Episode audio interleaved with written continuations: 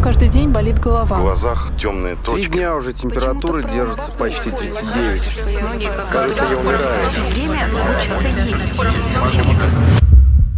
Доктор, что со мной? Доктор, что со Доктор, мной? что со мной? Заболевание мочевыводительной системы занимает четвертое место в списке причин смертности взрослых людей. Урологическая патология часто возникает на фоне других опасных заболеваний и требует внимательного отношения со стороны врача. Существуют различные специализации урологов, обращение к которым зависит от симптомов заболевания и цели визита – Отдельно, с учетом анатомических и возрастных особенностей мочевыводительной системы, ведут прием детские специалисты. Ответить на важный вопрос для мужчин и женщин, зачем и как часто надо посещать уролога, мы попросим нашего гостя. Студия «Радио Спутник» врач-уролог-андролог, врач-онкоуролог СМ-клиники Денис Алтунин.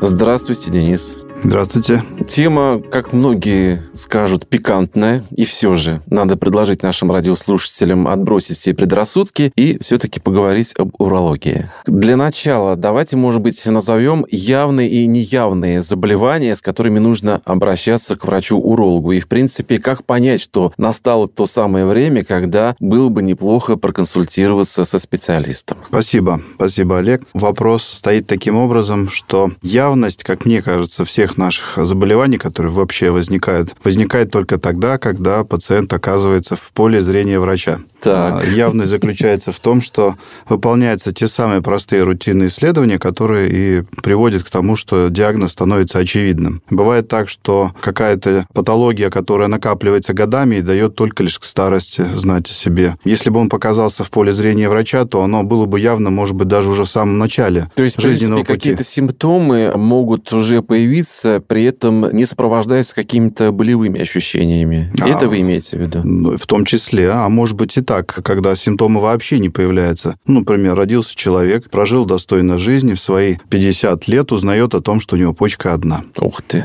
А Это тут как нет, такое может А быть? тут и нет никаких симптомов, понимаете? Вот, почка одна и весьма себе неплохо справляется. Так за 50 лет подросла, стала побольше. Или он узнал о том, что почка удвоена, например. Она может иметь подковообразную форму, срослась нижними полюсами. Даже не срослась, а скорее так во внутриутробном развитии уже стала развиваться. Вот тебе, пожалуйста. Так, Никаких хорошо. симптомов. Денис, тогда вот чтобы не допускать таких вот ужасных моментов, да, там, когда к 50 годам что-то для тебя такое очень интересное открывается в твоем организме, может быть, нужно какие-то профилактические процедуры проводить, там, не знаю, сходить на УЗИ, посмотреть, что там внутри творится. Да, нам всем хотелось бы такой легкий, быстрый ответ.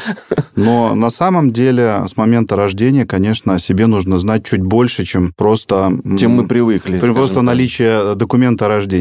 Да, на самом деле было бы неплохо получить документ о состоянии внутренних органов. Уж извините, это так несколько грубо звучит, но почему бы не иметь представления о тех генетически заложенных рисках, которые ты уже получил, когда ты родился? Понятно, что сам об этом ты не озаботишься, но у тебя есть родители. Почему бы нам заранее об этом ну, не знать? давайте откровенно скажем, родители тоже всякие бывают. Есть те, Всё которые, грубо говоря, чуть ли не каждый день э, трубят и ходят к специалистам. А посмотрите мою девочку, а посмотрите моего мальчика, все у него там нормально. А есть родители, которые вообще внимания никакого не обращают на то, что происходит с ребенком. Да, бывает и так, что уже будучи взрослым, человек видит на себе какие-то проявления, которые очень очевидны, но абсолютно не идет к врачу. Ну так что по поводу явных и неявных заболеваний? Давайте уточним. Ну, к явным я бы отнес, вот исходя из этой логики, как мы попытались э, понять, что все-таки к ним относится, относятся те заболевания, у которых есть какой-то яркий симптом начала. Например, таким заболеванием я бы отнес все острые воспалительные заболевания, например, острый цистит, острый пилонефрит. Как правило, они возникают на фоне полного здоровья, не копятся риски, но есть какой-то явно сильно провоцирующий фактор. Ну, например, значительное переохлаждение. Конечно, именно воспалительные заболевания вот такой характеризуются яркой симптоматикой, да, потому что пропустить температуру 40, резкую болезненность, слабость, это, конечно, уже мы не можем, и тут же бежим к врачу. Основная, на самом деле, масса заболеваний гораздо большая, на самом деле, относится к неявным. Ну, например, аденома предстательной железы у мужчин. Это медленно развивающееся гормональное заболевание, которое зреет примерно 2-2,5 года только лишь до первых симптомов. Мочекаменная болезнь, камешки. Но он же не родился сегодня, сегодня вызвал болевой синдром. Сначала моча сконцентрировалась, были какие-то предпосылки нарушения обмена веществ. Где-то, наверное, человек нарушал факторы употребления жидкости, наверное, что-то неправильно использовал в своем Лишнее рационе. позволял себе, да? Конечно, вот. И, пожалуйста, камень какой-то период времени был неявным, до тех пор, пока не сделали тот же ультразвук или компьютерную томографию. Вот существует стереотип, что врач-уролог нужен только мужчинам. Так ли это? И чем врач-уролог может помочь женщинам?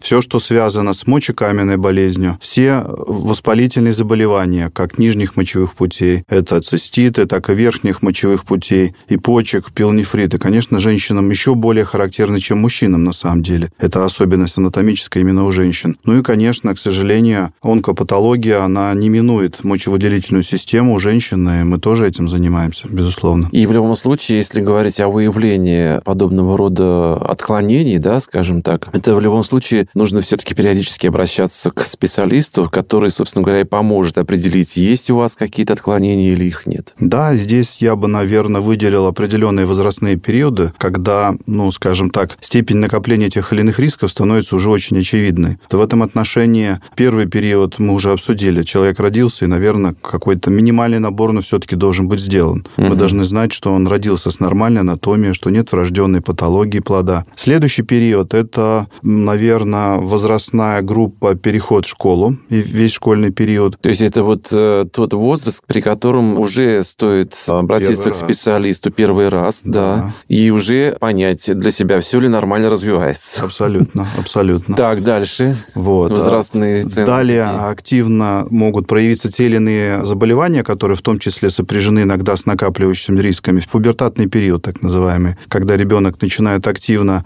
вырабатывать гормоны и определяться именно четко по вторичным половым признакам, как мужчина, так и женщина. И это, наверное, порядка 12-16 лет. Это вот такой вот активный период, когда могут появиться ниоткуда какие-то заболевания, о которых мы не знали. Угу. Плюс этот период характеризуется быстрым ростом физическим, соответственно, вытягивание в рост, да иногда и в шире. Там вообще в организме получаются какие-то дисбалансы такие, что потом Однозначно, могут конечно. о себе дать конечно. в более зрелом возрасте. Конечно. Плюс у человека уже появляется какой-то определенный набор его собственных привычек, в том числе связанных с питанием, с употреблением жидкости. Тот регион, в котором он проживает, он накапливает определенные риски, потому что, ну, например, количество употребляемой жидкости, если пересчитать в год, то это, ну, несколько тонн. И надо понимать, что количество тех микроэлементов, которые в ней содержатся, делает нас либо уязвимыми, либо очень быстро может привести да, к каким-то проявлениям. нагрузка на наш организм. На да, наши вот почки, я бы На наши тогда. почки, да, будем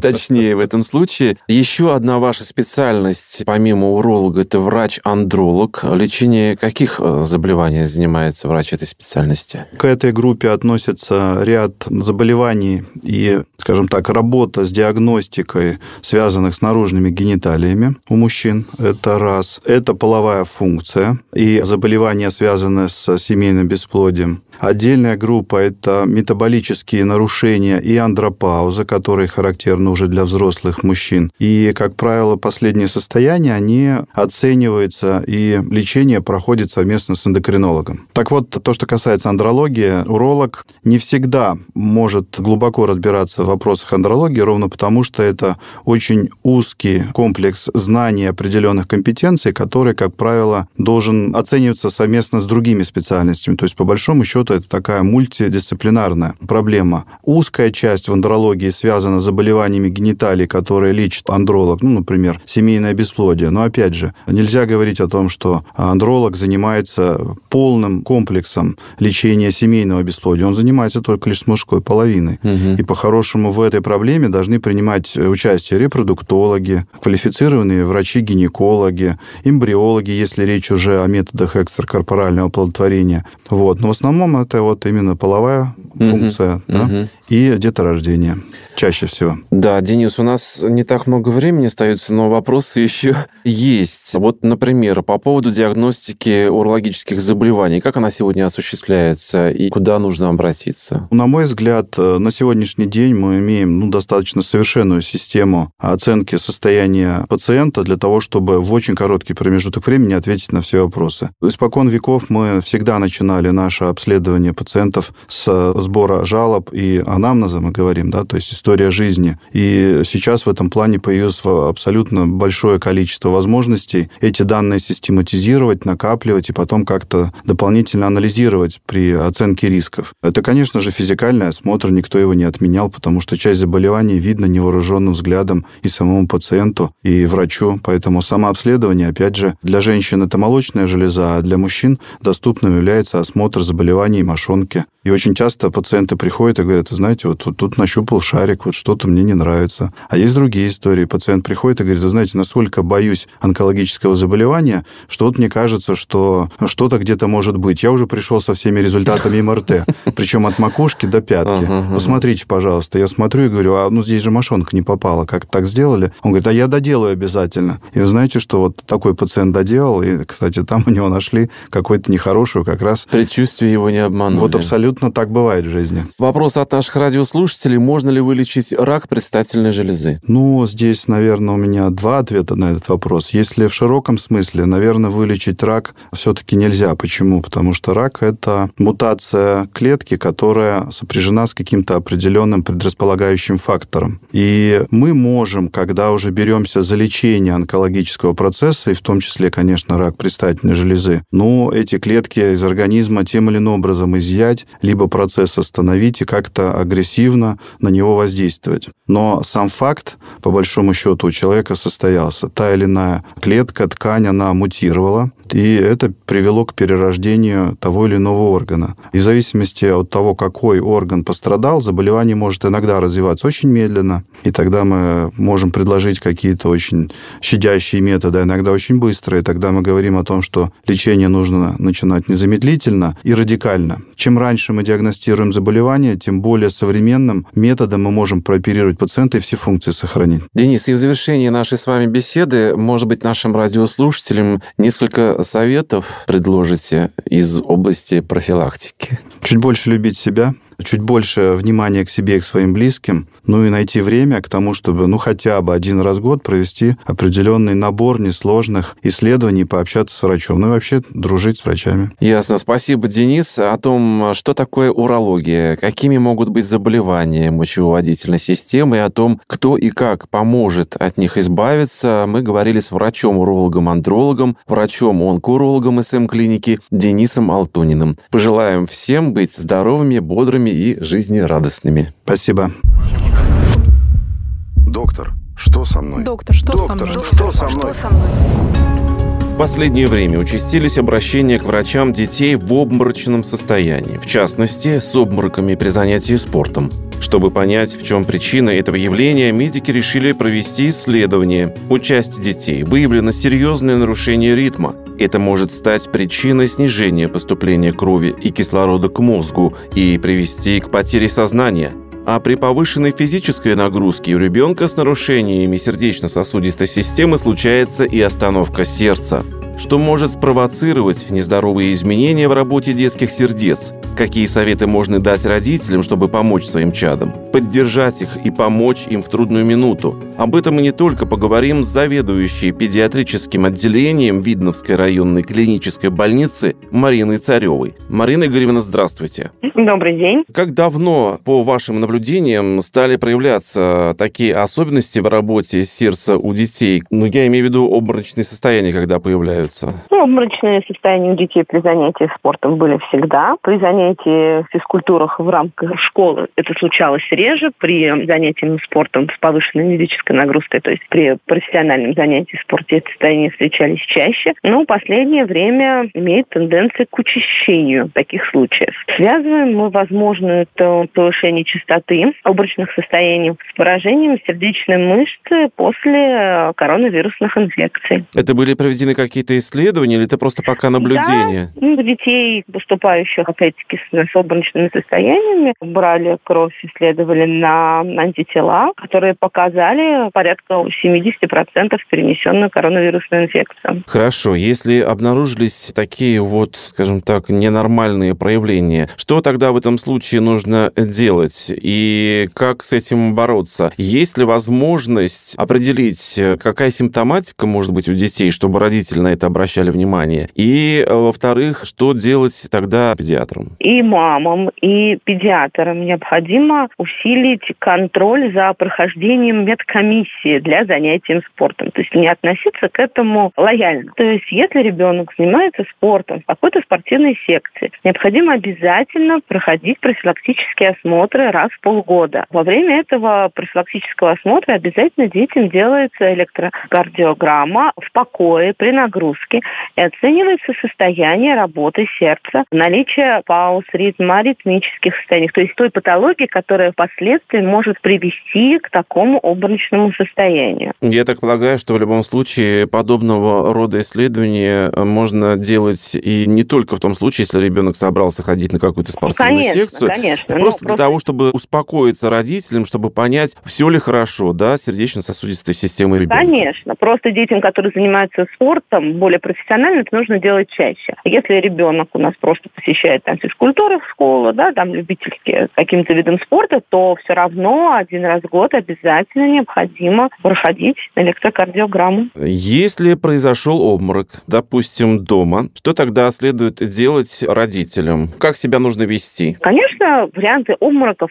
а то мы сейчас так всех запугаем совсем, не только связаны с нарушением работы сердца, да, а также у подростков обморочное состояние наблюдается в связи с тем, что он банально забыл поесть, заигрался ночью в гаджеты и лег спать очень поздно. Если такая история имеется у вашего ребенка, на это мы тоже обращаем внимание. Но все равно, даже если вам он сказал, что я лег там спать в 3 часа ночи, заигрался, утром не позавтракал, вот как вариант, я упал в обморок, все равно необходимо все-таки, чтобы ребенка осмотрел доктор. Как должна себя вести мама или как должен себя вести папа в том случае, если при нем обморок у ребенка случился? Ну, первые меры помощи, да, то есть мы Да. обеспечиваем приток свежего воздуха, открываем окна, похлопываем по щекам, брызгаем холодной водой, приподнимаем ноги, чтобы обеспечить кровоток в голове, усилить. Это то, что любой родитель может сделать самостоятельно дома. Так, э, когда следует вызывать все-таки скорую помощь? В каких случаях? В течение одной-две минуты ваш ребенок должен прийти в себя. Если после обморочного состояния отмечается выраженная вялость, слабость, обмекание, тошнота, рвота, нарушение речи, нарушение артикуляции, тогда, конечно, обязательно вызывать скорую помощь. Мгм. А бывают же такие случаи, когда во время еды обморок случается. В таком случае что нужно делать? Если опасность того, что ребенок поперхнулся, постараться толчком в области эпигастрия, да, там избавиться от инородного тела, чтобы восстановить проходимость дыхательных путей.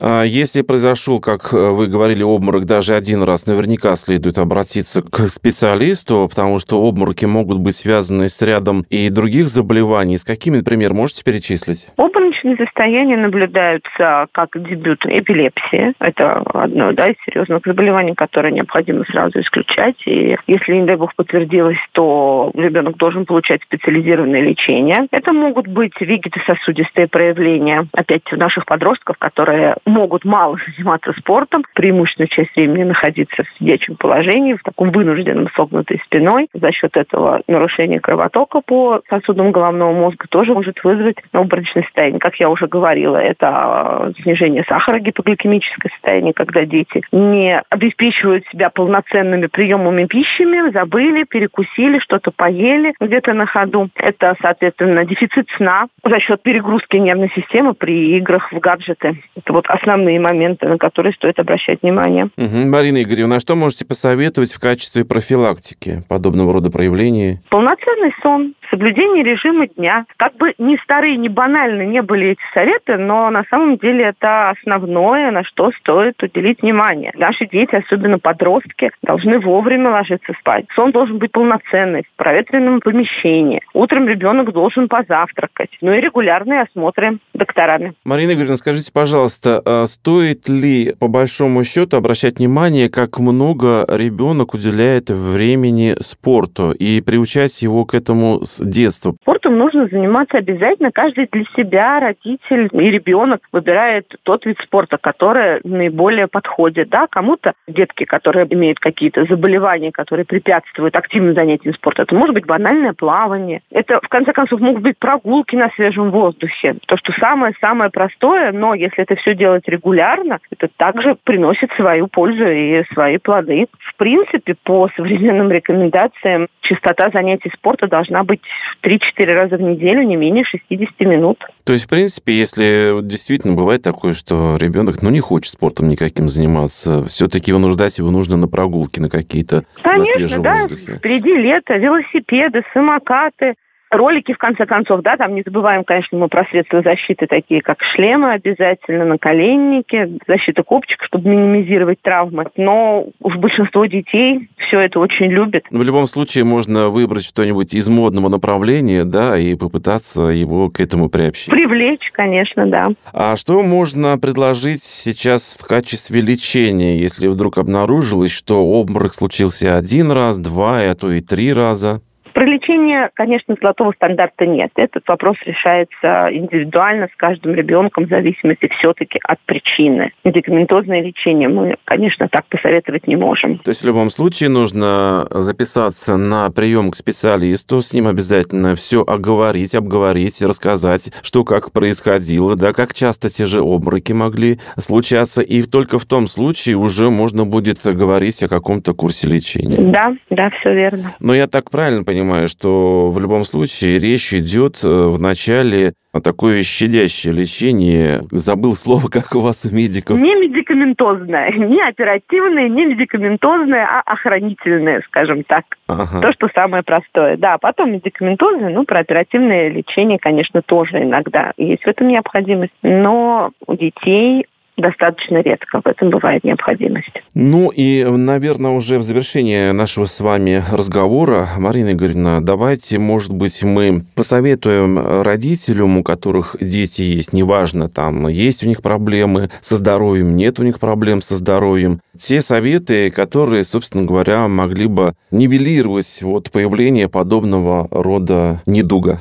Наверное, самый главный совет э, мой, как врача-педиатра, как мама двоих детей подросткового возраста, уделяйте внимание вашим детям, общайтесь с ними, не отдаляйтесь от них, когда кажется, что они все выросли, уже взрослые, умные, все умеют сами. Держите руку на пульсе, смотрите, с кем общаются ваши дети, чем они увлекаются. Это на самом деле больше половины успеха для того, чтобы у ребенка был здоровый образ жизни и отсутствовали какие-то в дальнейшем проблемы со здоровьем. Марина Игоревна, ну не секрет, а случается такое, что в подростковом периоде дети достаточно часто отказываются от общения с родителями, идут в отказ, что бы ты ни говорил, что бы ты ни предлагал. В этом случае как себя родителям проявлять нужно? Если родители общались с детьми, и ребенок чувствовал поддержку мамы, папы до подросткового периода, то процент детей, которые категорично откажутся общаться с родителями в подростковом возрасте, он очень будет мал. Но даже если ваш ребенок не хочет с вами общаться на какие-то ну, личные темы, во всяком случае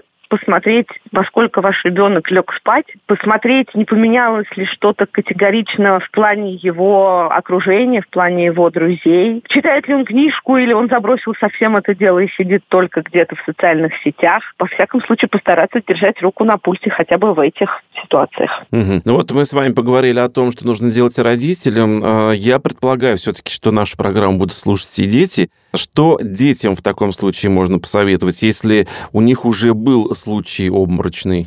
Детям могу посоветовать настоять в какой-то, может быть, даже ситуации сказать, мама, все-таки давай мы сходим к доктору. Мама, я вот давно не проходил никаких осмотров. А давай все-таки мы в этот раз честно пройдем диспансеризацию и посмотрим, нет ли у меня каких-то проблем со здоровьем. Ну, если, соответственно, на эту ситуацию, может быть, как-то мало времени уделили родители. И не забываем про сон, питание, и наш здоровый образ жизни. Да, в любом случае откладывать в долгий ящик такого рода проблемы не стоит. Марина Игоревна, спасибо вам огромное за то время, которое вы нам уделили и рассказали, что, собственно говоря, делать, если у ребенка случается обморок, и если это происходит часто. Спасибо вам еще раз, хорошего дня и всего самого-самого доброго. Спасибо, не болейте. Спасибо. О том, что может спровоцировать нездоровые изменения в работе детских сердец, какие советы можно дать родителям, чтобы помочь своим чадам. Мы говорили с заведующей педиатрическим отделением Видновской районной клинической больницы Мариной Царевой. У меня каждый день болит голова. В глазах темные Три точки. дня уже температура держится почти 39. Кажется, я умираю. Доктор, что со мной? Доктор, что со Доктор, мной? что со мной? Что со мной?